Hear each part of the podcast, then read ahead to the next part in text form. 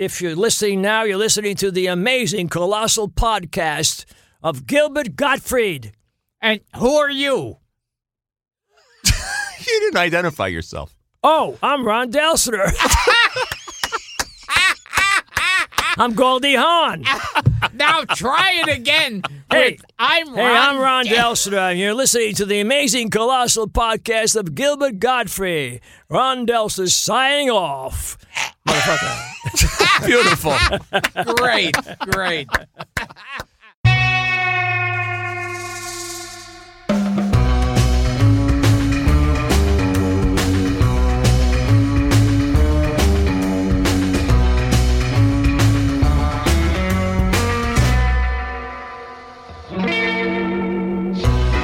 Hi, this is Gilbert Gottfried, and this is Gilbert Gottfried's amazing, colossal podcast. I'm here with my co host, Frank Santopadre, and we're once again recording at Nutmeg with our engineer, Frank Verderosa. Our guest this week is a writer, producer, Oscar nominated director, and Emmy nominated actor and one of the most appealing and versatile performers of his generation. You know him from hit TV shows like MASH, Law and Order, Seinfeld, Sports Night, Damages, The Sopranos, One Tree Hill, Family Guy, The Good Wife, and Unbreakable Kimmy Schmidt. The TV movies Gypsy and Barbarians at the Gate, and popular feature films such as Chilly Scenes of Winter, Shock to the System, The Mask, Traffic, We Bought a Zoo, as well as three films discussed at length on this very podcast Crossing Delancey, Local Hero, and National Lampoon's Animal House. He's also the director of the Oscar nominated short by Courier, the writer director of the well received independent feature King of the Corner, co starring Academy Award winners Rita Moreno and Eli Wallach. In a long and prolific career that started with a sudden epiphany way back in 1971, he shared the stage and screen with such icons as Michael Caine, Burt Lancaster, Kirk Douglas, Paul Scofield, James Garner, and Bette Midler, as well as former podcast guests Steve Buscemi, Tim Matheson, Andrea Martin, and Matthew Broderick. Hell, he's even worked with Brother Theodore, Yvonne De Carlo, and Professor Irwin Corey. Please welcome to the show one of our favorite actors, and as far as we know, the only person to portray both Richard Nixon and Chico Marx. The charming and talented Peter Riegert. My God, it sounds like I have a career. Thanks for that introduction. Unbelievable. Quite a run. You know, who knew? Almost 50 years. Good for you. And and we didn't know we'd we'd have to make our studio wheelchair accessible. Well, I, was- I was under the impression only people ambulatory challenged would get into this place. So thanks for inviting me, and now I'm a cripple. yes. yes, Peter hurt his Achilles. Just uh, we'll Yeah. fill in our list. For those of you too. who like the Achilles, it's a hell of a tendon. Yeah, when when we were setting up the mics and everything, uh, uh, me, you, and Frank were all discussing our various injuries. It sounds like we're, it sounds like we're in a Neil Simon play. yes, going in style. Oh my God! and we had on uh, John Amos, John who had Amos. ripped Yeah, his. he, he was here with a bad Achilles. Yeah, he warned me, but I didn't listen. Yeah. So you guys figured out where you met. Yeah. Yes. Yeah, my memory was that it, was- it probably a good three, four years ago. At uh, there was a celebration for the National Lampoon at the public library. And you told me a story. I always remember that you were making a film and you called up Eli Wallach and you said you'd be interested in him working in the movie. I had met Eli through his son Peter in about 1973, 4, 5. Uh, Peter's girlfriend at the time, Karen Kay, was working in this improv company that I was in called War Babies, and uh, and I would see Eli periodically. Anyway, 2003, I directed this feature, King of the Corner, and it was a part for the father. So I called up Eli. And, you know, he's just as gruff as can be. and he was 88 at the time. So I said, Eli, I've got, the money for the film. And uh, eh, he and I said, I, you know, I'd love you to do it. And he said, "Wha- Who am I, the old Jew? so I said, Well, actually, the young Jew has been cast. he said, I'm an actor. I can stretch. Buddy, I said, Well, you ain't stretching for this one, buddy. what a career. He's had Eli Wallach. it was amazing. And at 88, we were having lunch on the set one day, and he looked at me, and he just out of nowhere he said, "I think I got 10 more years." Wow. And I think he had 10 more years. Wow. Yeah, just like that. Jeez. And he It kept fantastic. acting. Isn't that Cameron Diaz picture, uh, The he- Holiday? He's probably still acting somewhere. I Somewhere. mean, Let's hope. he was extraordinary that way. He he is the real six degrees of Kevin Bacon. I mean, he's just been with everybody, and I, I an extraordinary actor, great human being, and uh, an awful lot of fun. I introduced him. There's a um, what's the the film awards in the in January National Film Board. Oh, oh, uh, the, D, the D.W. Griffith? Uh, No, no, no, it's not that. I think it's the National okay. Board of Review. National Board of Review. Something like Yeah, that. Anyway, uh, I was the MC this particular year, and I was going to introduce at one point Eli, who was going to give an award to Elmer Bernstein, who wrote the music to The Magnificent Seven. So I introduced An Animal House. uh, an House. that's right. And uh, so I'm introducing Eli. I mentioned the first time I ever saw him, I was 15 uh, down in Florida at a triple bill, an outdoor theater triple bill on a biology project with my high school, you know, 15 high school kids. And I saw this guy, and I said, Eli, this, this Mexican rode in, and I did my impression of Eli Wallach as as the as the uh, head of the you know the the uh, tri- uh, the gangsters, the Me- Mexican tribe. Uh, so I did this, and I introduced Eli, and Eli walks up, and the first thing he said was, "That's the worst Sammy Davis Jr. impression I've ever heard." so then he introduces Elmer Bernstein, and he says to Elmer, as Elmer is coming up to get his award, "You know, Elmer, if I would have known." that you were going to write the music that you did, I would have ridden my horse differently. And Elmer Bernstein said, You idiot, I wrote the music to how you rode your damn horse. That's great. but only Eli could imagine which one came first. But he was, what, a, what an amazing guy. I I read a story that Eli Wallach at one point broke his hip. He was old and he broke his hip and I think he had to have it replaced and he was he was sitting there in the hospital and the doctor said, "Eli, I want you to get up and walk to me." And he kept saying, "No, I'm in too much pain. I can't get up." And his wife was there and the wife Jackson. said to the Jackson, yeah. doctor, she said, Tell him that you're the camera. And he said, I'm the camera, Eli. Walked and he got up and walked yeah. over. yeah. He was, I, I, you know, there used to be, or probably still is, there's a doctor. Every time you have a job in a in a movie or TV show, you have Yes. to get a physical. And I can't remember the name of the doctor, but he Katz, I think, Dr. Katz, down on Fifth Avenue and 10th Street, 12th Street. Everybody, that's where everybody goes. So I was getting ready to shoot this film that I was going to direct, and I go there and and I meet the doctor, who's usually a very chatty guy, and he's completely quiet. He's not saying anything. And uh, the opening scene with me and Eli in the movie is he says, I'm shrinking.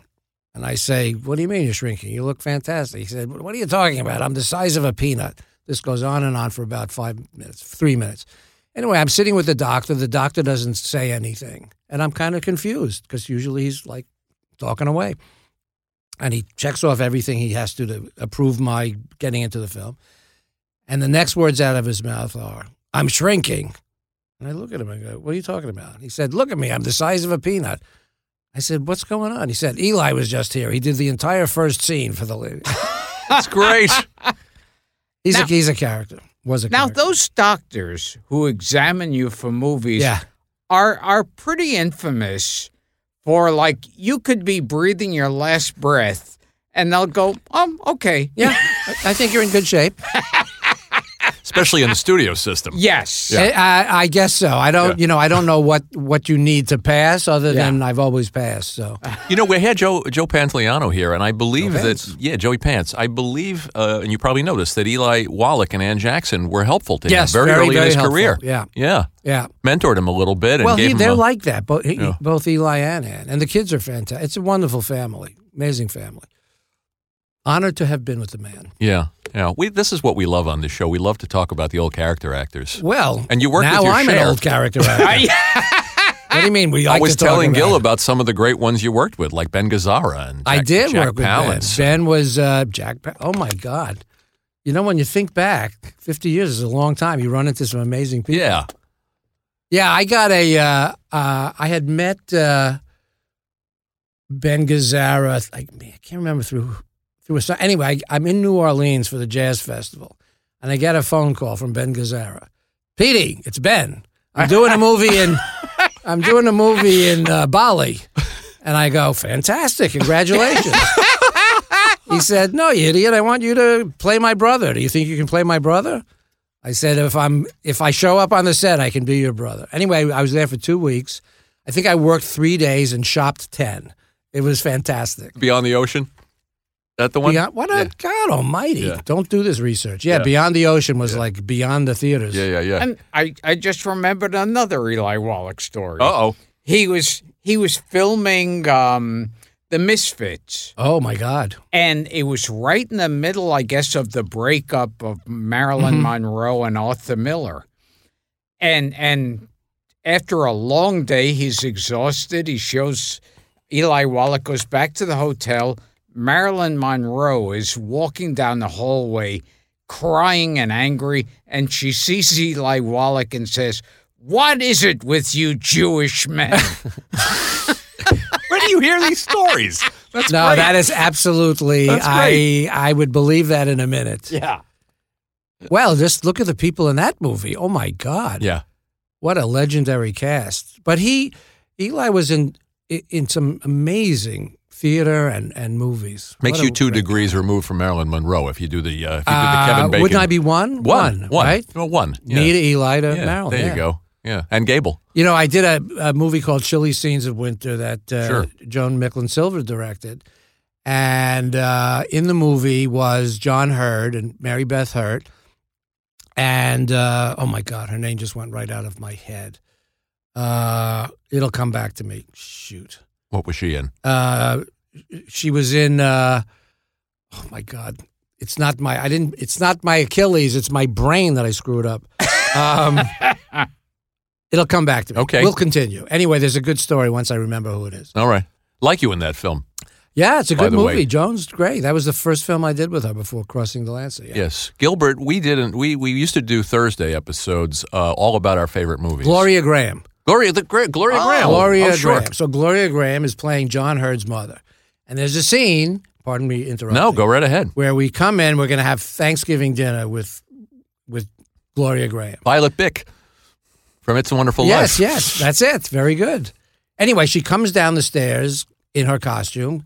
We're shooting, literally shooting the scene. She's wearing a satin dress and sneakers, and she says hello to her son John, and then she says hello to me, his best friend Sam, and she gives me an incredible kiss, which I don't remember planning, but my reaction, which is on film, is basically me going like, uh, it, I'd call it a triple skull, but it was, you know, just my reaction. So we finished the scene, and all I kept thinking is, Gloria Grahame kissed Humphrey Bogart. Does that mean I kissed Humphrey Bogart? One degree of separation? She kissed Jimmy Stewart. And I'm, I've Yeah. been kissing a lot of interesting guys. Yeah. I think she's in the big heat too with Oh, Glenn yeah. Ford. Oh, yeah, yeah. yeah, yeah. But I, when I, you know, in I started in '71. By the time I was out in California, it was '77. So there still were tons of those old movie stars still around. The people that I idolized and looked up to. So it really wasn't far fetched for me to uh, to think of Gloria Grahame and Humphrey Bogart in the same And- same moment. You were saying when you started, uh, Frank and I were talking about this before, that you started, it was a little late for someone to be starting. Twenty three, yeah. and and and that you you said something about it, and Frank brought up because I always mention this, is that like I always say with me, I got on stage first time when I was fifteen. Wow. Did you know right away that you wanted to be on stage? Yeah, I I knew I wanted to be in show business, and what I always say is back then I had stupidity on my side. I still have it on my side. I'm a proud member of that club. Yeah, late is, I, I didn't realize it was late. Uh, I worked with Paul Scofield on a movie called Utz, directed by uh, a Dutch director named George Sluizer. And Scofield was certainly one of my idols. And we were having lunch one day in a hotel in Prague. And we're making small talk. And he keeps calling me Peter, and I'm calling him Paul. And I'm, all I'm thinking is, I'm calling Paul Scofield Yeah. Paul. And we're talking and making small talk. And uh, he said to me, I can't do his voice, but it's this magnificent British voice. And he said, uh, When did you start, Peter? And I said, "S- s- Start what? He said, Acting, acting, dear boy. When did you start? And I said, I was 23. And he paused and he said, Late. And That's I went, great. Wow. Because, you know, in England, the idea of a theatrical theatrical career goes back 400 years. It's not like a frivolous thing.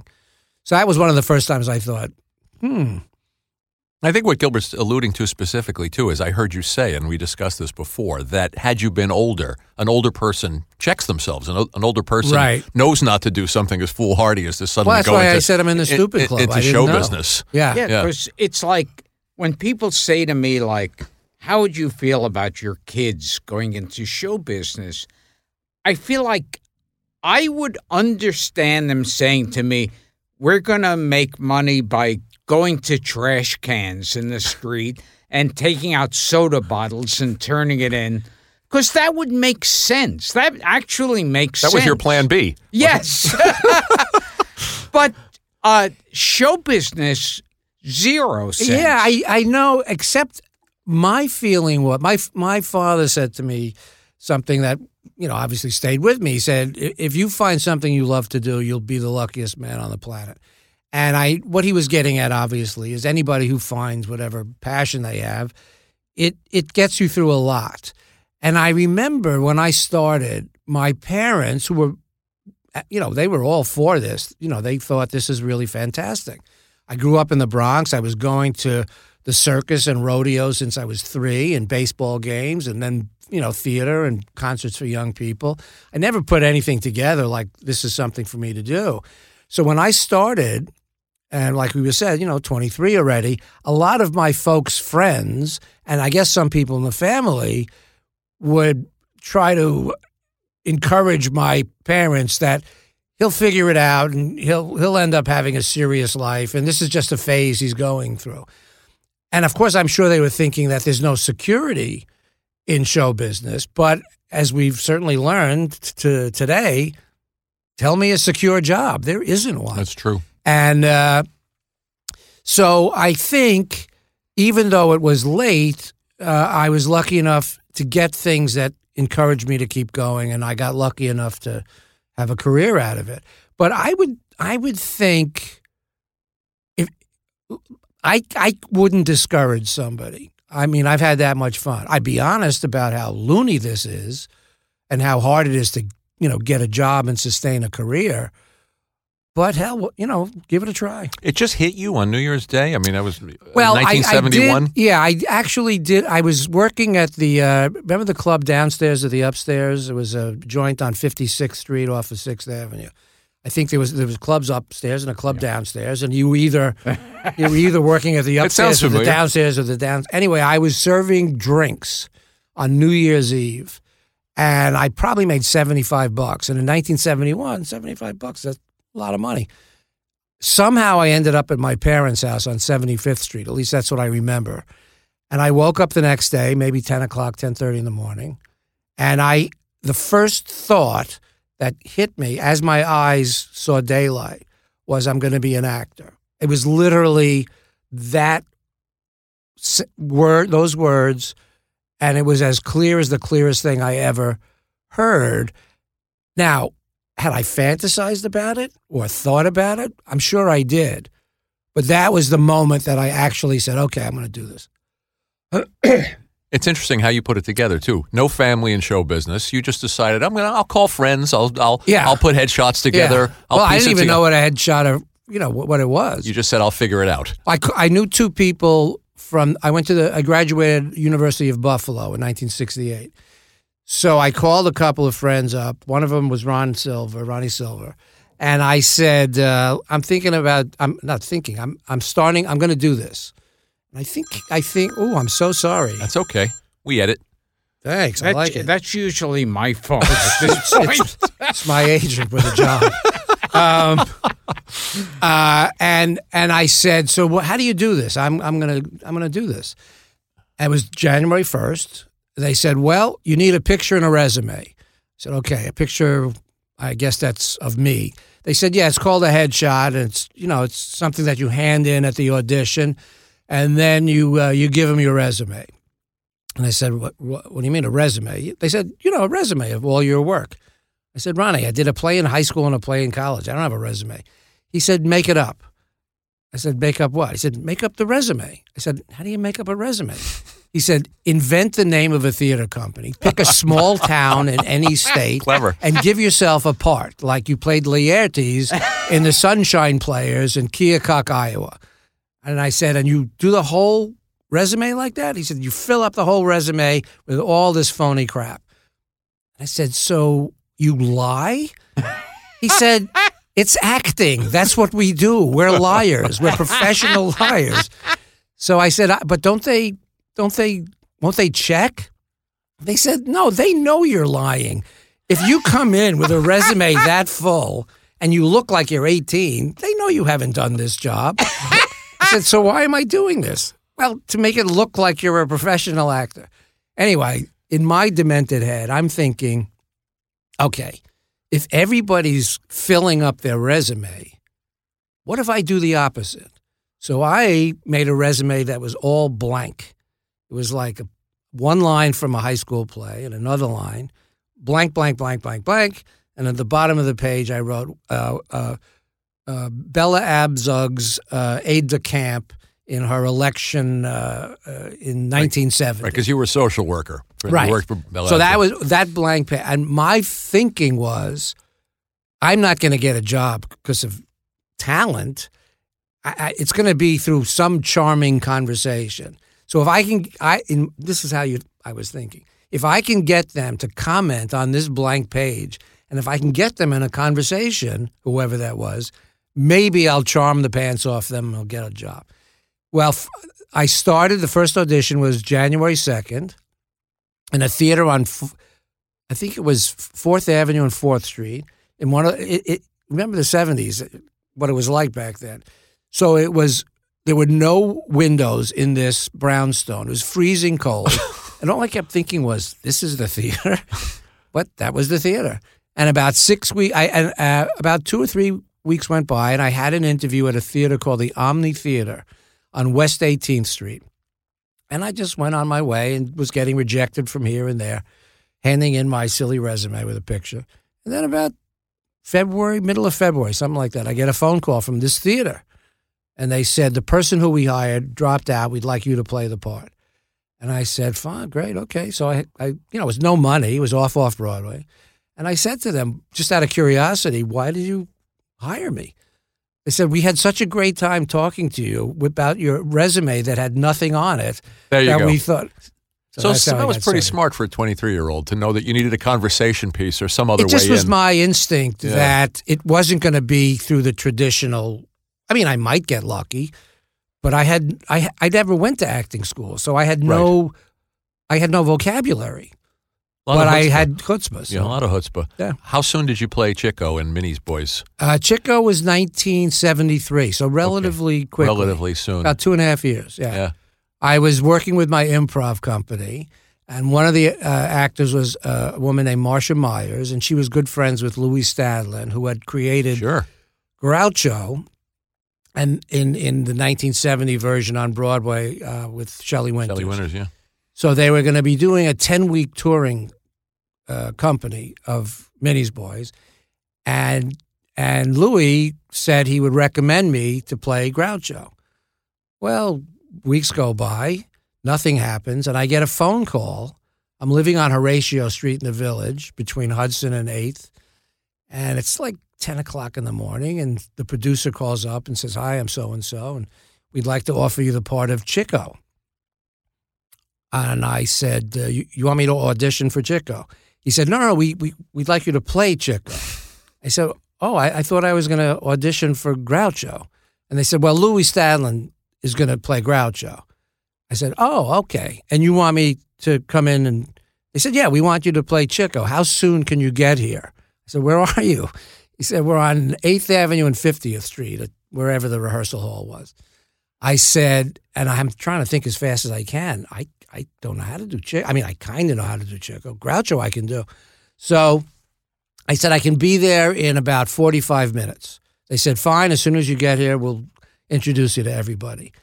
And over time, quickly, I realized, oh my God, they're giving me this job. Somebody must have dropped out. Uh, and it was actually Irwin Pearl who created the part on Broadway, who had gotten ill, and they needed a replacement. So I take the bus up. I don't take the taxi. I take the bus up, trying to think, Chico, Chico, Chico. How am I going to do Chico? I said, well, they're brothers. I'll do Groucho with an Italian accent. Pretty good. Pretty. It's pretty close. so I did Groucho with an Italian accent. Anyway, we get there. I get there.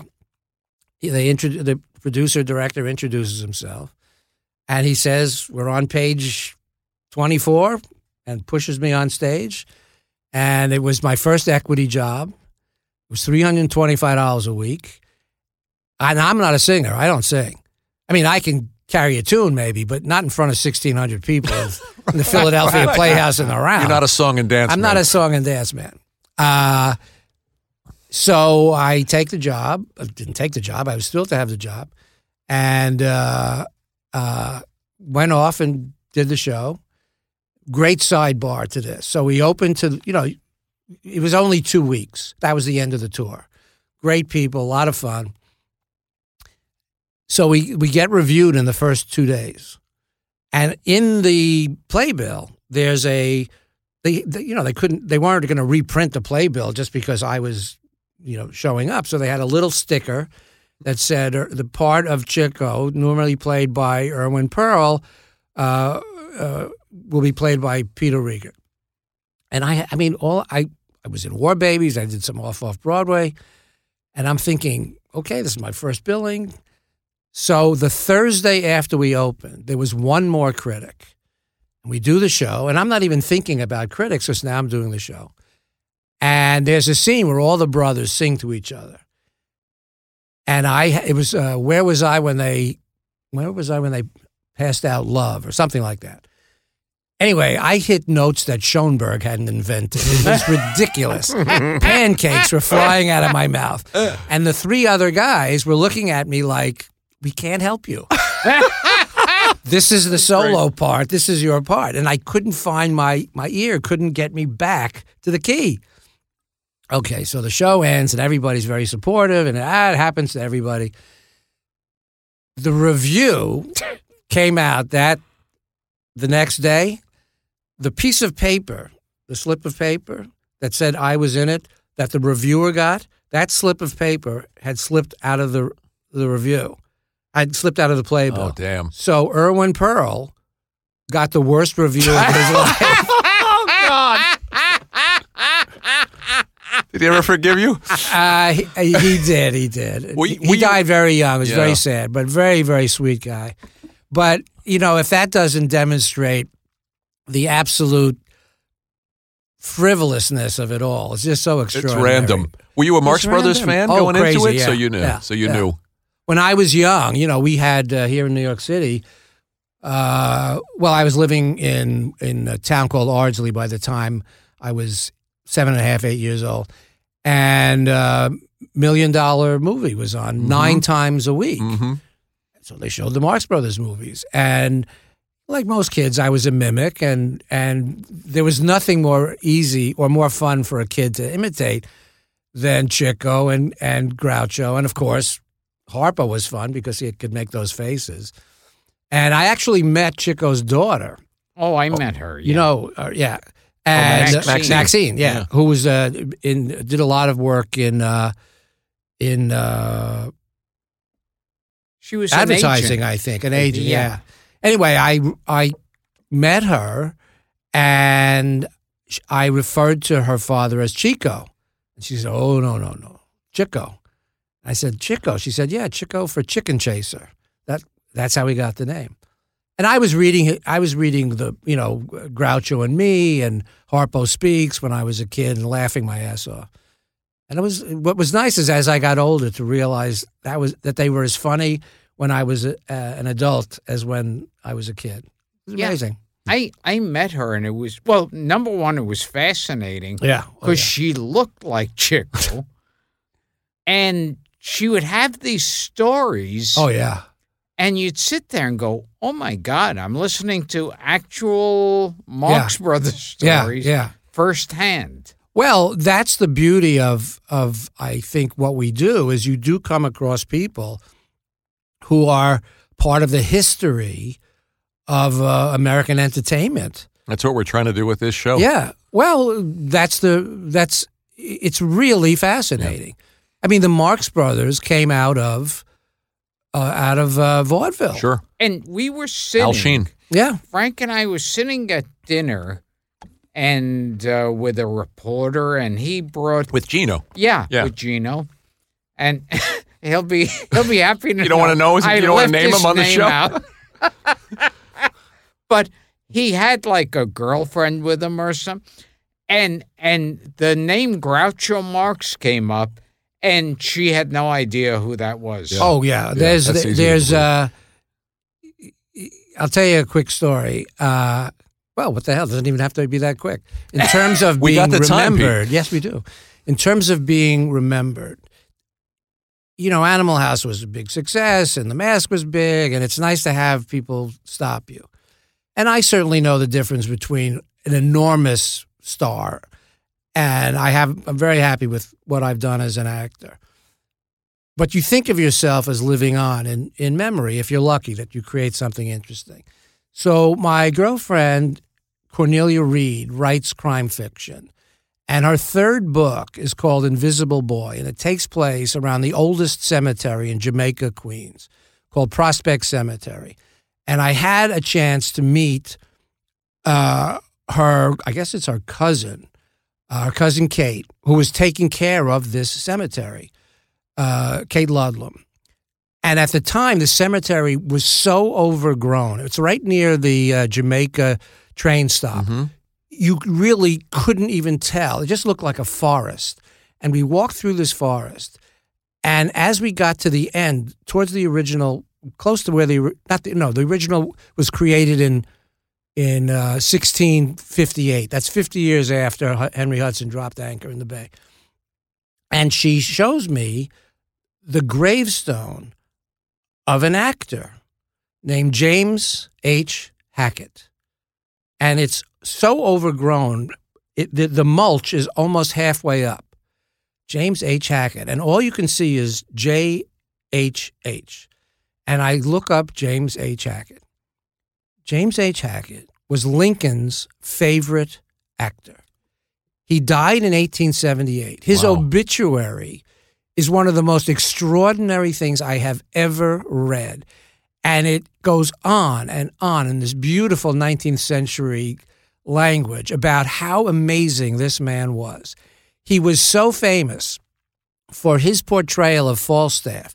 It, this is in the obituary. He was so famous for his performance as Falstaff that it would be several generations before an American actor would have the courage to play that part again. And I'm sitting there going, oh my God. And he wrote books about interpreting Shakespeare and how to play Shakespeare.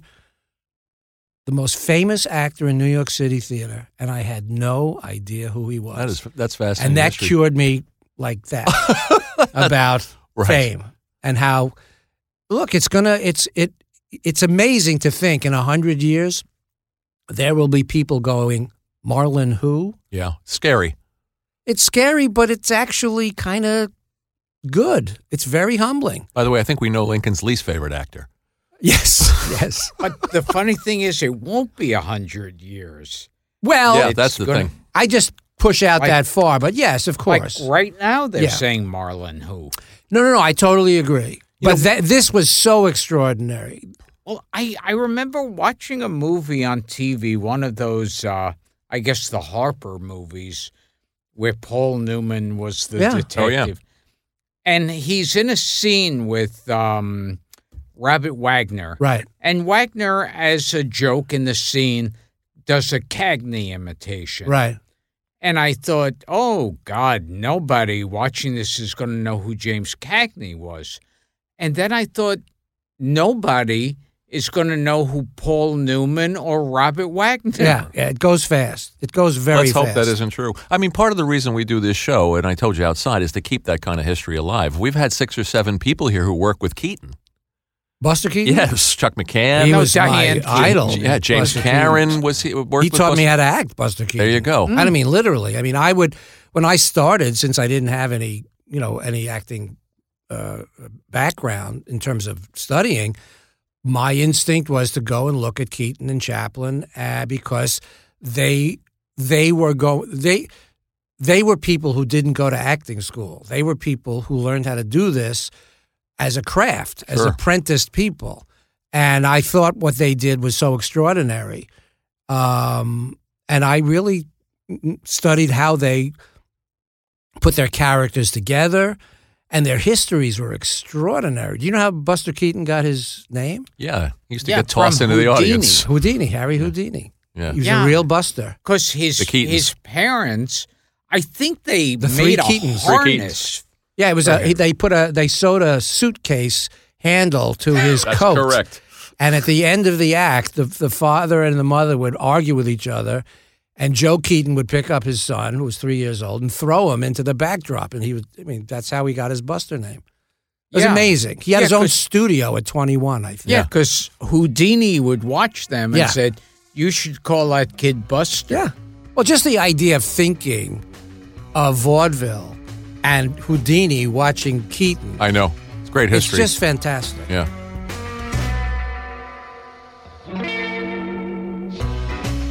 We will return to Gilbert Gottfried's amazing colossal podcast right after this. That's what you say.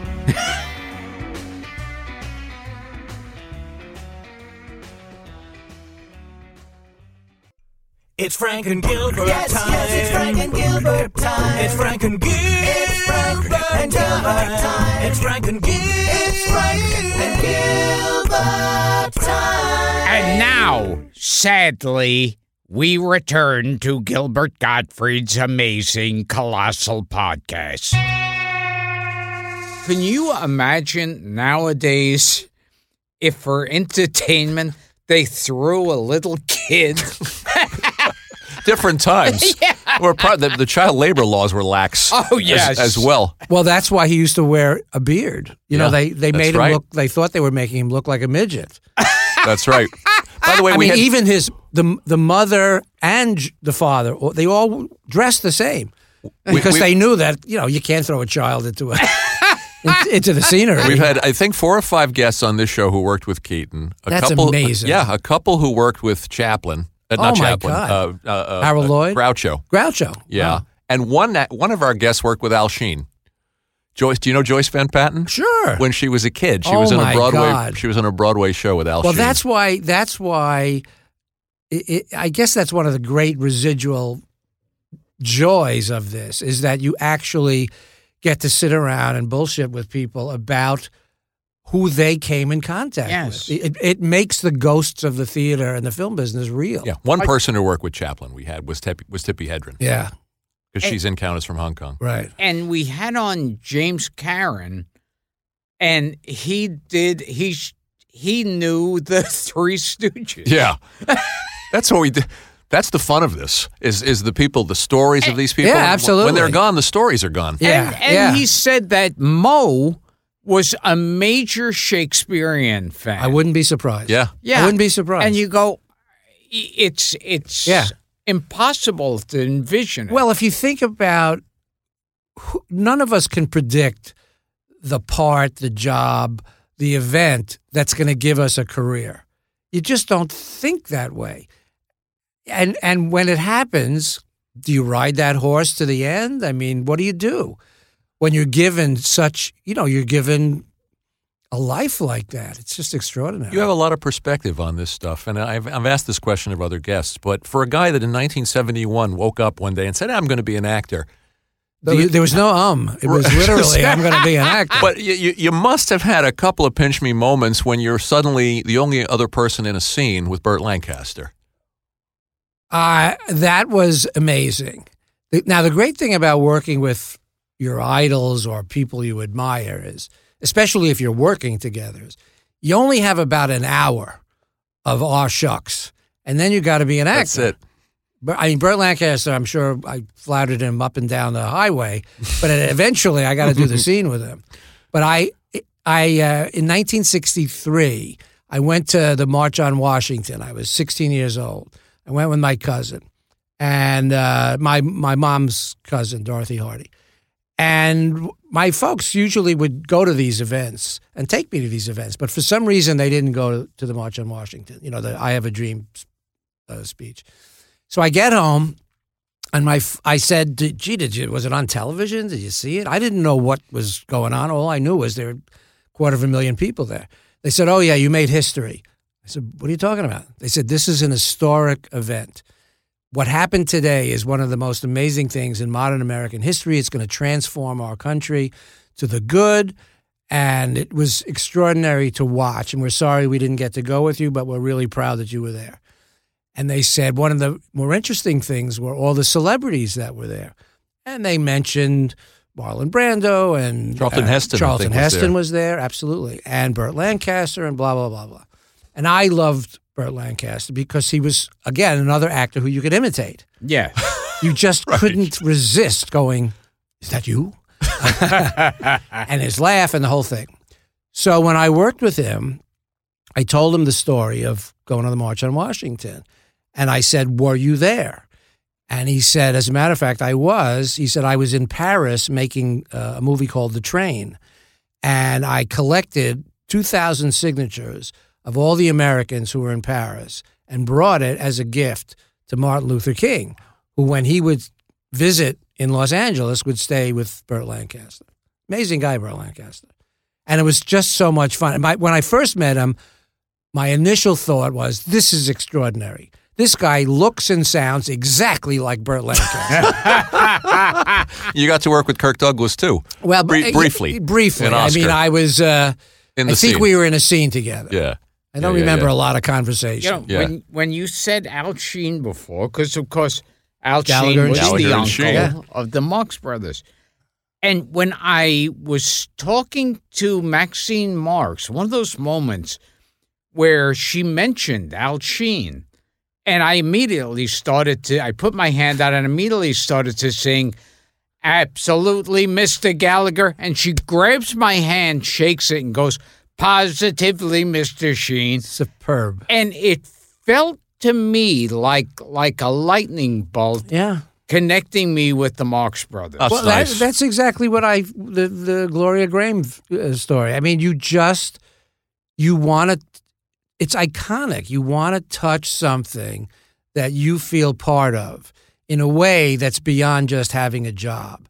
You're part of something. You're part of this insane tradition in which people fill a room as perfect strangers and turn themselves into an audience. This thing with lots of eyes and a and a this extraordinary attention. Well, just talk about local hero just for a couple Sure. just for a couple of seconds because my wife and I watched it Saturday night and it just holds up Holds up so pretty good, holds yeah. so beautifully. Yeah. And, and I, I I was watching and I said to my wife, I wonder how often Peter pops this in and and can watch it. I mean, there's the old question about watching yourself Sure, on screen, but yeah. that one, I don't watch it a lot. I, I I just remember it so well. I mean, every once in a while I'll see it pass by on cable or something. Thirty fifth anniversary. I know. Yeah, It's amazing. 1983. Yeah. Yikes. Yeah, Well, it was uh that's one of those okay, I can hang up my actor shingle kind of jobs, you know. it's that good. Well, I was given permission to do nothing by the director, Bill Forsyth, and it's very rare in which somebody trusts you to just bring you to the part. And that's what that part wanted, and that's what that director wanted, and it was a great experience. I asked him, I was noticing that anytime anybody had a suggestion, he would shoot it. And I mean, any other actor, anybody in the crew, the guy passing donuts and tea. And after two weeks of this, I said, Bill, how come I, I noticed that every time somebody makes a suggestion, you shoot it? I said, well, how come? He said, because it's faster to shoot an idea than to debate an idea. And I thought, oh, that's I pretty love that. Yeah. You know, I've seen it about 10 times and watching it the other night, and correct me if I'm way off on this. I thought I saw something uh, different about it for the first time. That, that Lancaster's character is the cautionary tale of what Mac might become. He lives alone. Right. He has no family. There's I've the never sad thought of scene it that him way, making but the omelet Yeah. by himself. That's a very interesting. And Mac's uh, got that much yeah. ambition. I've never thought of that, but that is an interesting uh, parallel. I Absolutely. wonder if he planned it. You know, in any in my experience, there are the things you you construct, and then there are the accidents that happen that only other that only the audience can see. I've heard that plenty of times. Not I don't mean specifically Yeah. that, but um, you just can never tell. Are we allowed to curse on this? Yes, go right ahead. Okay, I I Look worked who's on the, the host. Huh? look who's the Look host. who you're talking of to. this.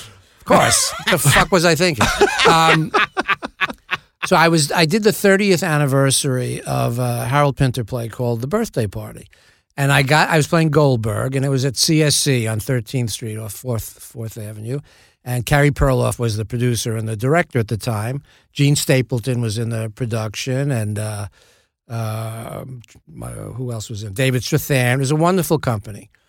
And we got to work with Harold Pinter for a week which was thrilling to me because I just am mad for his work. And he was so influ- influential.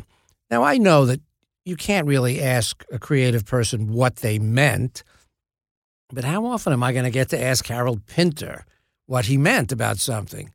I mean, most people can't recognize what he means anyway. So we were chatting together one day, and I said, Harold, I have to ask you um, this passage here, what does it mean? And he said, Peter, I wrote this play 30 years ago. I have no fucking idea what it means.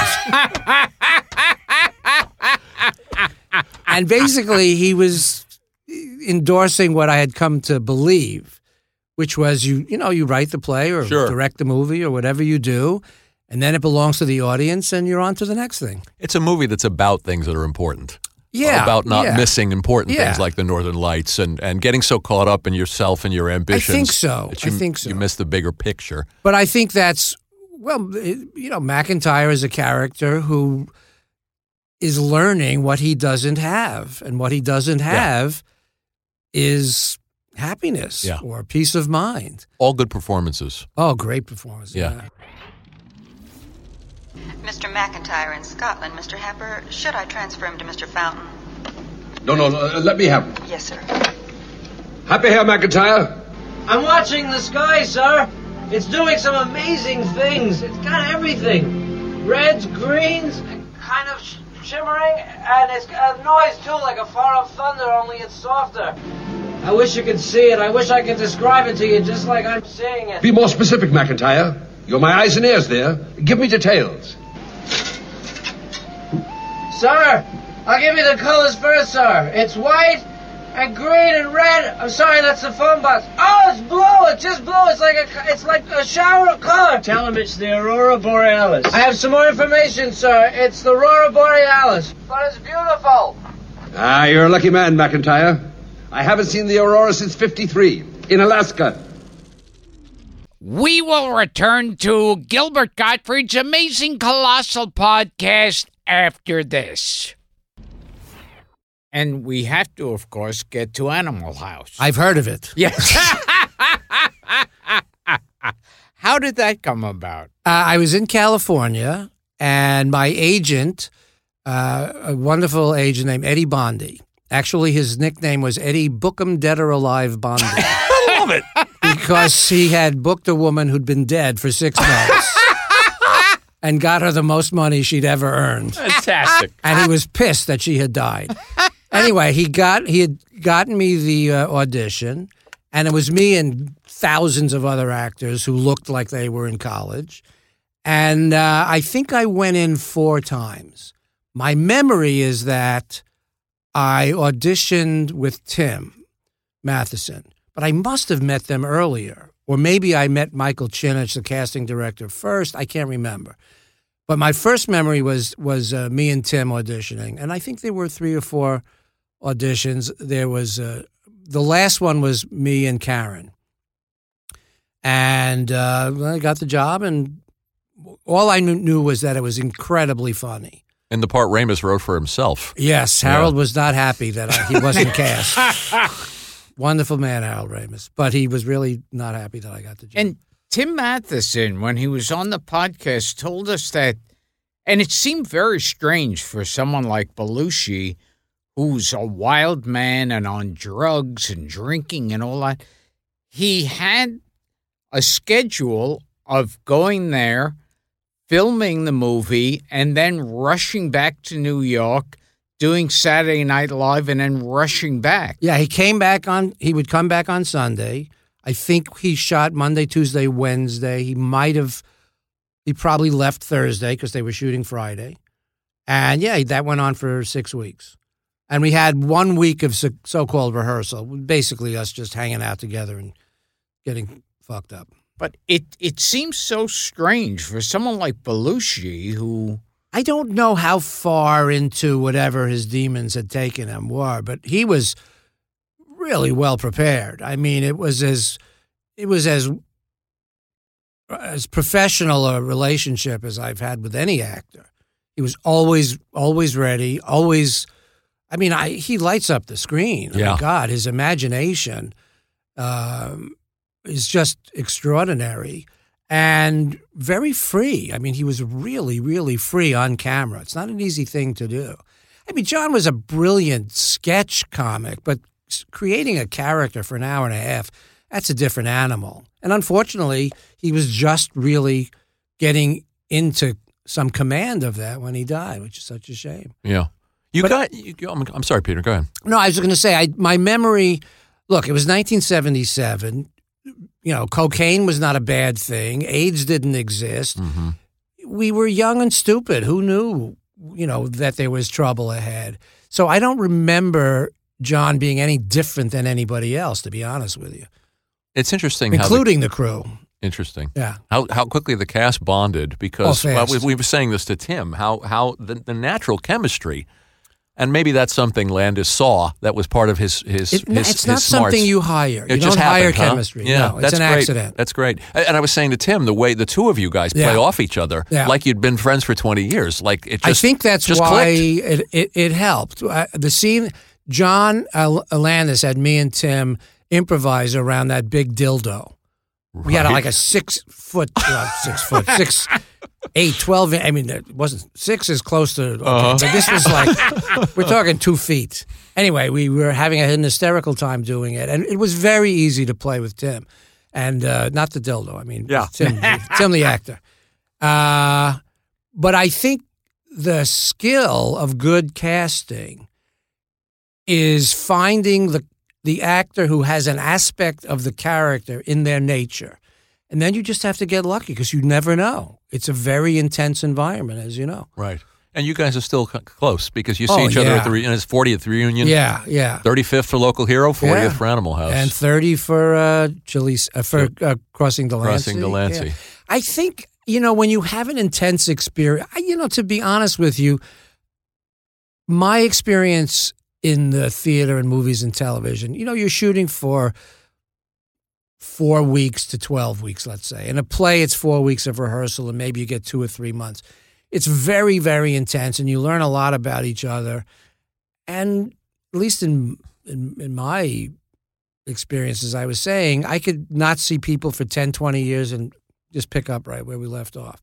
That's nice. But for Animal House, it just was such a bizarre bond because it wasn't just a movie. It was we were putting kids through college. I mean, I had twelve year olds coming up and saying, "I can't wait to go to college." I'm going, they thought that was was going to be. yeah, I think it's interesting that that Universal didn't want to make the movie, and that uh, Well, you that know, Sean the- Daniel kept pushing and pushing. Sean was pushing. a big uh, cheerleader for the movie, but you know the the screenwriter and novelist William Goldman said the most famous line of all, which is "Nobody knows Right. anything." Right. Now he didn't mean nobody knew their craft; he just meant nobody knows what the results are going to be. So Hollywood and politics are very similar in that way. You never know what's going to happen, and uh, yeah, you, What- you don't know. Quick memories of of John Vernon and Oh. also Doug. Doug Well, Kenney. Doug uh, Kenney was one of the writers of Animal House. It was a drop dead pleasure to get to meet him. He was so wonderful, and he was a true mensch. Even though he, he was not part of the tribe, he came. he came. He was mensch adjacent. Far from. He came to mensch around the corner, but a very sweet guy. God, we laughed. And John Vernon, who- who you just uh, you just was a the most cuddly, wonderful guy who played some of the most heinous He did. bad He people. played great heavies. But he did something which is not an easy thing to do, and that is he has to play in Animal House. He has to be the bad guy, and he has to be funny, and he did both, and he was great. I'd read that he kept trying to play it for laughs, and Landis had to keep telling him. No, I'm John. not so sure about that. No? that. I mean, I, I, John Vernon is a pretty good actor. He knew he knew what he was doing. And so in real life, he was the total opposite. Oh my God! Oh my God! Made you dinner. Oh, he just would regale you with amazing stories. Again, it's the same kind of thing. You just want to sit at the feet of people who've had a life doing this, and uh, it kind of, it kind of, uh, it it encourages you to keep going because nobody just tells you it was all an uphill climb. You know, they all have horror stories about when they were down and they couldn't get work and how difficult it was and they wanted to give up. And you need to hear that kind of stuff, you know? I think Gilbert wants to ask you about the Pickle Man because, as I was starting to say before, we used to do Thursday shows where we would just pick a favorite movie. Uh huh. And one week I picked Local Hero, and another week he picked Crossing Delancey. So those are two movies that we've covered a, a I'm lot on thrilled this show. and delighted. and it's that's a that's a movie that he loves. You know, it, it's funny because I think there was an interview with Jennifer Aniston where she said that uh, most uh, romantic comedies aren't about the plot; they're about the scheme. That's interesting. And and I've noticed that there's always like yeah, there's usually a wacky scheme that makes no sense. And I thought, whereas Crossing Delancey, it's a love story. Absolutely. There's absolutely. no wackiness going on. Yeah, it's Well, just No you have- contrivance. yeah, yeah, Yeah. you don't. Oh well, you have to pretend you're the president. And, yeah. No, it's basically guy tries to get a date, guy can't get a date, guy gets a date, and that's the end of the movie.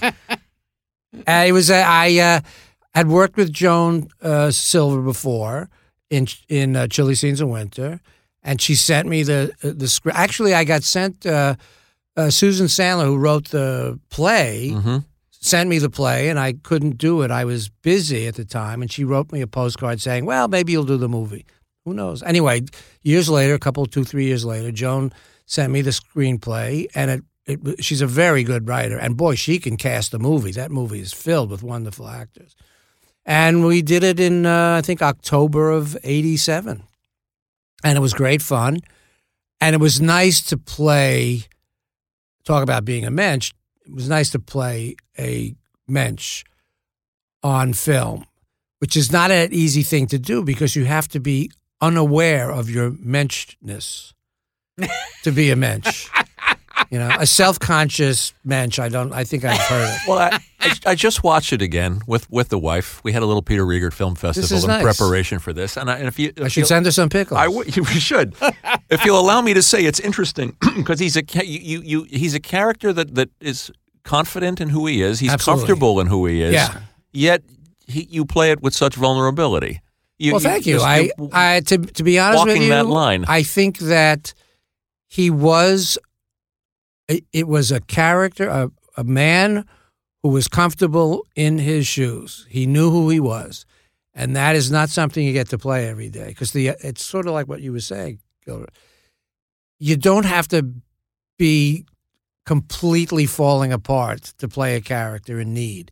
Everybody's in need, and he was in need of love and affection and attention, and uh, but he sure knew who he was. He's attracted to her. He doesn't want to. He, he he's he's not afraid to show it, but he doesn't want to be hurt because he catches on very quickly Oh, yeah. to the fact that there Yeah. not a mutual attraction. Yeah. and yet he doesn't abandon any of his principles. He tell he he tells her off in the classiest way possible. Very well. That's a great scene when when she tries to set me up with her girlfriend. It's great. And she apologizes, and I say, "Well, it's okay. She's very nice. I like her. I'd like going out with her." Did the studio offer to do it if they changed it from Jews to Italians, or is that bullshit? Uh it could be bullshit, but it certainly is not a surprise. It would have made, it would have horrified Gilbert. I heard.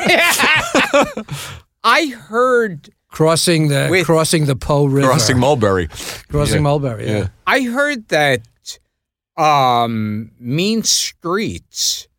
You know, Scorsese wanted to make it because he identified with course, all yeah. of it, and the studio said to him, "Well, we want to do it, but right now, black films are really popular." Oh, because they're saying that again today. Yeah. So they said they'll make Mean Streets, but all black. Well, he that's wasn't the, the director for that. The, Yeah, beau- the- yeah. All his work was autobiographical. Yeah, yeah. But the beauty of that, yeah, as crazy as it is, there's something reassuring in how idiotic it is. it's it's kind of like watching Doesn't politics today. It's it's really amazing how stupid people are. But I asked one of the executives at, at Warner Brothers. I said, "How come you're only releasing this in about three, four hundred theaters?" And they said, uh, "Well, we don't think it's got a wide, you know, a wide audience." And I said, "Well, why is that?" They said, "Well, it's it's too ethnic." I said, "You mean too Jewish?" They said, "Oh no, no, no, too ethnic." and I said, "Do you?" I said, "Do you remember a movie last year called Moonstruck, which won the Academy Award? That was pretty ethnic." Yeah. Pretty They ethnic. wouldn't. They wouldn't bite. It was amazing. Interesting. Well, al- also that's another story when they were putting on the Mary when they were making the Mary Tyler Moore Right. show. Uh they they said it, originally she was supposed to be a divorced woman, and and one of the execs said, "No, we can't have her as a divorced woman. There are two things that that the country hates." Divorced women and Jews. oh God! They were also oh, afraid Oh, that, that that the audience would be too stupid enough to think that she had divorced Dick Van Dyke. Oh my God! That yes. was part of the, that Oh, was my that was part of their aversion. You know, we li- we like movies that capture New York too, and that's a movie. That's a very that's New a York movie that movie, captures absolutely. New York. You Well, we the, shot the all over the place. King and Yeah, I started Enchanted out. I used to work down on the Lower East Side at a settlement house on Eldridge and Rivington. So when we were shooting down there, it was like my, I didn't have to do any work as an actor. I mean, I knew those streets. I knew the, those pickle stands and all. The, and I I remember this a line. I forget the word she uses, but Amy Irving Yeah. says, "I you know it's it's such and such." and I say, goes, I know what it means, Yes. right? Yeah. Yes. I that- can't remember what the word is either. shit. I just saw it. Yeah. That always stuck with me Yeah. as like one of those perfect moments. Well, it was at the at the the opening night screening. The audience cheered after I said, "I know what that means."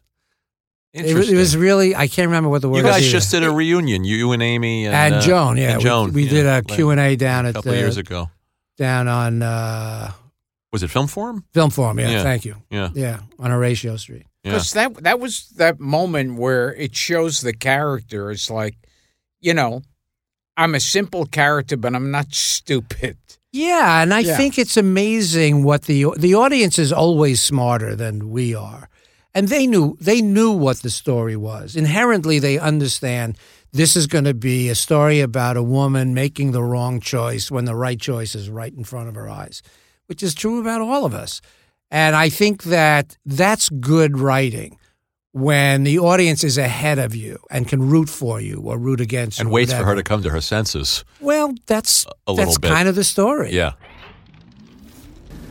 Look, I'm sorry if I've seemed ambivalent, confused. I know what ambivalent means.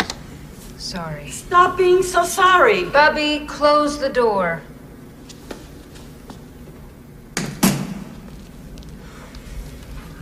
I heard you and Marilyn had a good time. Yeah. There's a little reception Saturday night at the bookstore. I thought maybe you two would like to. We're going to a baseball game Saturday. Ah. Maybe I could be handling this better. Handling what? What are you handling? Me? I don't blame you for being You come to my stand, you invite me out to dinner, you set me up with your girlfriend, you get your bubby to drag me over here. A guy could get a little tired of this routine. I did What's the problem here? You think it's so small, my world? You think it's so provincial? You think it defines me? Is that it? No. No, I don't. I feel like I keep apologizing to you, like I can't get it right. Sam, I want to get it right. That's where the grandmother comes in. Yeah. A, you know, wonderful actress named Rachel Bozyk who'd never acted in a movie and had never had spoken English. She was a Yiddish theater actress, and she practically stole the whole I movie. heard you say you'd love to upstage anybody, but you couldn't. You, you met her and Oh, you realized. I saw her working with Amy. I went down the first day that we were shooting down on you know Grant Street or whatever the hell it was, and I was watching them shoot a scene, and I remember thinking, "Oh my God, this woman's going to steal every scene she's in. I'm going to have to kick her ass." and she was 75. And Yeah. then I saw at, at when that movie came out that some black guy came up to you and Yeah, was yeah. I like- was walking with my dad on. Uh, we were going to uh, the Chinese restaurant Shun Lee on 65th Street, I think. Still there? Meet my mom. Yeah. Yeah.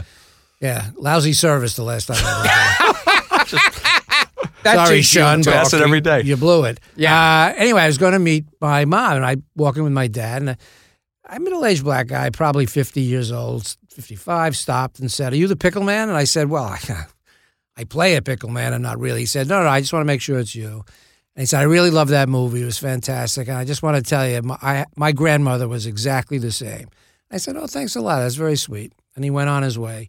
And my father was a very, very progressive guy, was absolutely fascinated that this black man identified with that Jewish woman and could recognize it. And I said, Dad, people don't they they're in the story. They don't see. You know, once the movie starts, Yeah.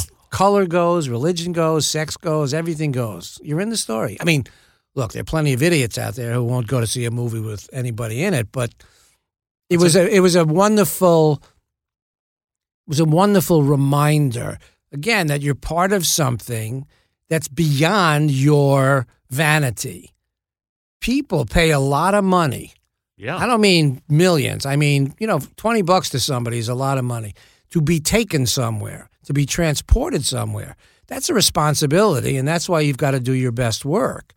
And those kinds of anecdotes remind me, anyway, that the audience is vast. And of course, today, with the internet and with cable, you know, I'm working right now.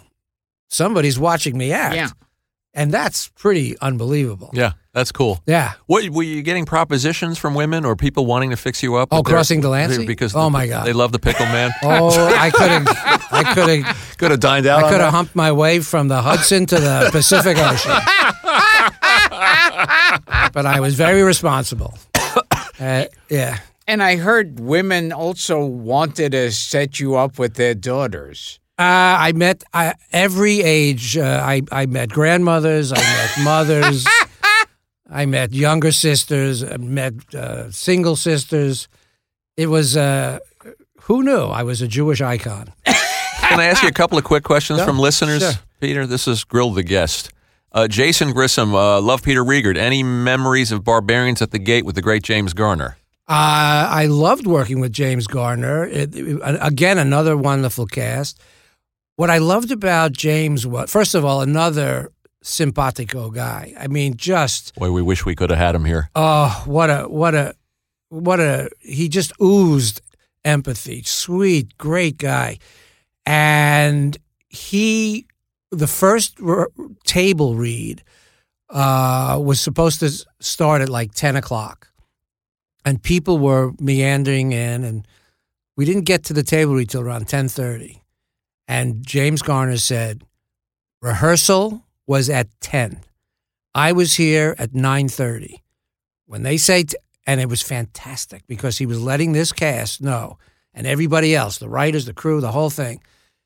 This is a profession, and I'm getting my ass here on time, and so are you. But he wasn't hostile. He wasn't angry. It was nice and simple. And then it was just hell of a lot of fun playing off of him. That was great. Another legend another that you got to work with. Well, again, you, you just never know where you're going to run into somebody fascinating. This is a guy you both worked with. What was it like working on the film Americathon with John Ritter? John was as funny and wonderful as you can imagine. The movie, I I believe I made a, an acting mistake. I made a choice in the character, and I For those people that don't remember it, it's about the, the America runs out of money. right. It's based needs- on a Firesign Theater Phil, sketch. Phil Proctor, yeah. Phil, yeah, and. uh Proctor and Bergman. Proctor and Bergman. That's right. And the story is America has been borrowing money, and their the credit has come due, and the person who owns the chit is the an American Indian chief played by Chief Chief Dan, Dan George, of all people. and every America was out of oil. Everybody was living in their cars, and they were all wearing jogging suits. It was rather, it was pretty funny. But I, my, I chose the the character should have been more uh, hostile. I, I was too passive, but it was an interesting experience to see a mistake because you can learn from a mistake. But John was great. Harvey Korman Harvey was Korman. unbelievable, unbelievable, and it was filled with the most insane people. Fred I Willard's believe in it. Fred yeah. Willard is It's a in great it. cast. Um, George Carlin. George, that's right. Yeah. It was loaded with strange cameos. It was fantastic. How how many? And many it closed on page four. Yeah. yeah. how many times do you watch yourself? Very rarely, very Yeah. rarely, yeah. Most of the time, it's going to be. I, I saw Animal House for the first time all the way through at some event in San Francisco at uh, um something Quest. I'm forgetting the name of it. Uh, Sketchfest, something like that. Anyway, You had never seen it all the way through. not in years, not in Oh, 30 okay, years. okay. And I sat there and just marveled at everybody's performances. It was really fantastic. So, But you- generally, uh, not really. generally you avoid watching yourself. It, it's not fun to watch how young you once were. oh, oh, yes, yes, and and it's also scary when you go, oh shit, this was like a year ago, and look how Yeah. much better I look. yeah, yeah, yeah. No, I think I think the uh, sometimes I can now look and see. Okay, that's not bad. That was pretty good. That was interesting. Because I'm looking at it from my memory of where I thought I was creatively as an actor, technique wise. And, uh, you know, the movies are the only place where you, or the TV is the only place that you have a record of Sure. the work. I can't, you know, I can only remember theater. What's the percentage of, uh, hey, I was pretty good in that versus I wish I'd made a different choice? Actually, most of it was, uh, that's pretty good. Good for you. Yeah. Good for you. We talked we talked when we met at Chiller and I Yeah. talked about Shock to the System. Yeah. Which is another thing I like you in. Michael Caine. Yeah. Michael Caine. Oh my God, Michael Caine. Now that guy has met everybody, been everywhere, and can tell stories forever. I asked him, he said to me one day, I came in, you know, it was after the weekend. This is a terrible Michael Caine impression, but he said, uh, he said, uh, how was your weekend? I said, "Oh, it was it was very good." He said, "Yeah, mine was pretty good too." What's on the table for you? I said, "I'm sorry." He said, "Acting wise, what's on the table for you? What's coming up? You're a good actor. You must get offers all the time." I said, "No, nothing really." He said, "Come on, don't be coy. You can tell me." I said, "Well, I was offered this horror movie." He said, "Well, you should do it."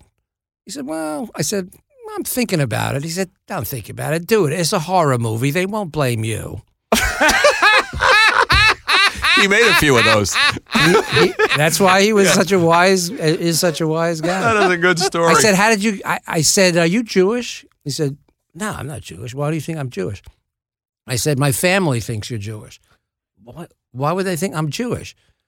I'm from I'm from, I'm from the East End and I'm Cockney from London." I said, "Well, your name is is Morris."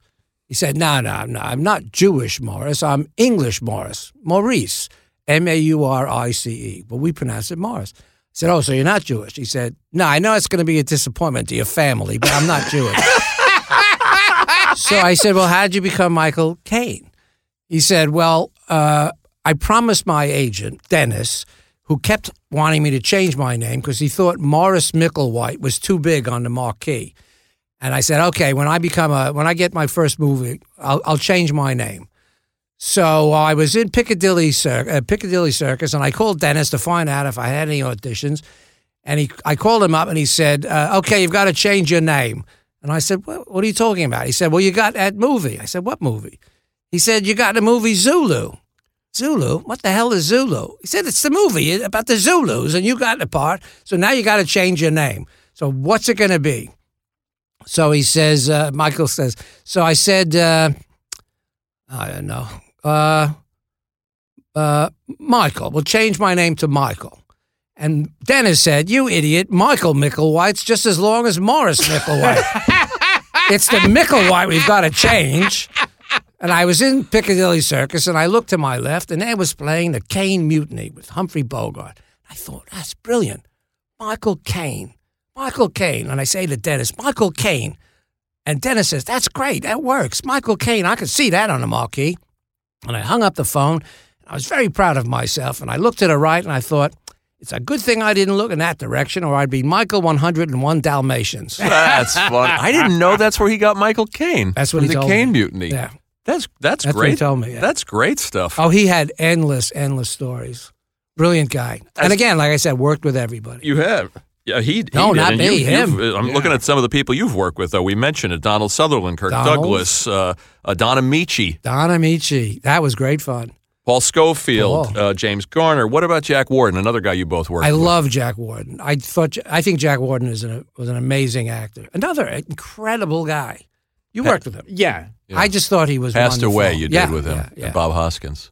yeah, Yeah. yeah. And Passed away. the amount of movies Jack Warden was in was Like a hundred or something. It was ridiculous. We could do whole episodes on Jack Warden. You know, he talking comes up a about lot. uh, famous people and who's a star and who's not a star. When I was doing Local Hero, I had a day off and I'm wandering a small town in the in the Highlands of Scotland. Maybe it's one street and there's 20 stores on each side. I mean, you know, a bakery and a plumber and an electrician and a laundry. And I'm by myself wandering up and down, having a great time. And I see Burt Lancaster walking on the other side of the street with his girlfriend. I think it was his girlfriend. And as he's walking down the street, people are recognizing him from the shops. And they would come out and they would yell at him their favorite movie. And you'd hear, Crimson Pirate, fantastic. Sweet smell of success. Oh. oh, I love that one. And on and on and on. And all I kept thinking was, that's a movie star. We're That's in cool. Nowheresville. We're literally in nowhere. Maybe there's 200 people in this town, and they all knew who Burt Lancaster was. That was pretty cool. Fantastic. Directed by a Scotsman, by the way. A Sweet Smell of Success. Ah, yes, Andy Mackendrick. Mackendrick. Yes. Yeah. One of my favorite movies. Yeah, yeah, yeah. Don't Did take this- a bite out of me, Sidney. You're a cookie full of awesome. Uh, did this come from uh, from Peter's girlfriend? This note? Oh, so, uh, yeah. Our Cornelia photographer here? David Cornelia's here, Hi, Cornelia. and our photographer David Simon wanted to ask you about doing the nerd. I did With the Mark Nerd Hamill? with Mark Hamill and Robert Joy, and we were on and another wonderful cast. We were on Broadway, 1988 at the old uh, I guess it's e- it, it was called the Little Theater. It was the Helen Hayes Theater. It's where Dick Clark did American Bandstand. Mhm. I think it seated about 500 people. One of the funniest plays I've uh, ever been in. Hysterical. Hysterical. Larry Shue. Larry Shue. Yeah. He had passed away tragically in a in a plane died young. accident. God young. And uh, I had uh, Hirschfeld had done a drawing of me in the in the Times, and his sister bought the Hirschfeld for me and gave it to me as a gift. That was very sweet. I want to tell people to our listeners, not only if you haven't seen Local Hero, shame on you. To our listeners, please No see shame, Local no Hero. shame. Crossing Delancey too, but I also want to tell people to see your movie, King of the Corner. King of the Corner. I think you can get it on. Uh, I guess it's not.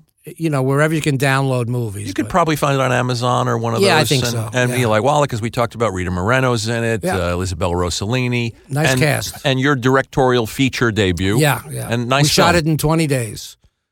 It was Yeah. exhausting. You know this this this shows how my mind operates in a scary way.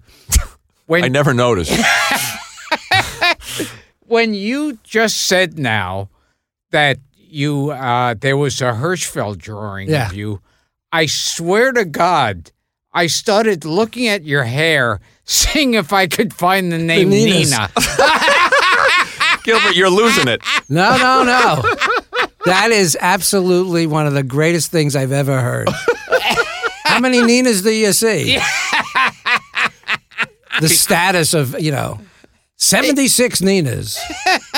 I think I had one. You tell us quickly about when you wish upon a Weinstein, the Family Guy episode. Uh, I got a call. to, oh, that to was do the hysterical. funny. voiceover to play a rabbi in this TV show, uh, this uh, this animated uh, television Gilbert show. was on it. He played a horse. You played a Yes. horse. well, I I'd never heard of uh, Seth MacFarlane. I'd never really heard of the show, and uh, I, my memory just was this. It was Seth who came out and said hello, who was a, I learned was a big Animal House fan, and. Uh, uh, I don't remember much about it other than doing the job and realizing, oh my God, I'm going to offend every Jew walking on this, on this planet. But who better than me? And uh, uh, I, I think, if memory serves, it was never aired That's right. because it was so offensive. Because it, people took it to be so anti-Semitic. it became uh, an infamous episode. yeah, Yeah, yeah, yeah. But uh, years later, uh, he hired me to be in a TV show called Dads that I did with uh, Martin Mull and Seth, Oh, and Seth Green, Green, yeah, and yeah. Giovanni Ribisi. Yeah. it was great. Brenda Song. It was an amazing, amazing group of people. What else do you want to ask this man, Gil? this which which was the Family Guy where he sings "I Need a Jew." That might have been it. I think Yeah. that might be the I think same that was it. That's Yeah, why to- he hires the rabbi. to the melody of uh, "When You Wish Upon a Star." He's singing "I Need a Jew." the show is still running. It can't And- be. I don't know. And I remember there's one line in particular that cracked me up where he says, Peter says to his wife, he goes, This is so and so, he's a Jew. and the wife goes, Oh, that's so exotic. That sounds like that sounds like the scene. You've done some of the best television shows of the last 20 years, by the way. Damages, I've, I've Good walked Wife, through a couple of them. yeah. Sopranos, Sopranos, that was fun. And- James Gandolfini, I can't say enough of. He was an amazing guy. and Kimmy Schmidt. You're very Kimmy, funny. yes. Everybody Carol Kane? says James Gandolfini was one of the nicest people. I would say uh, he stood out not just for his talent, but he understood his responsibility as the star of that show. He had everybody's back.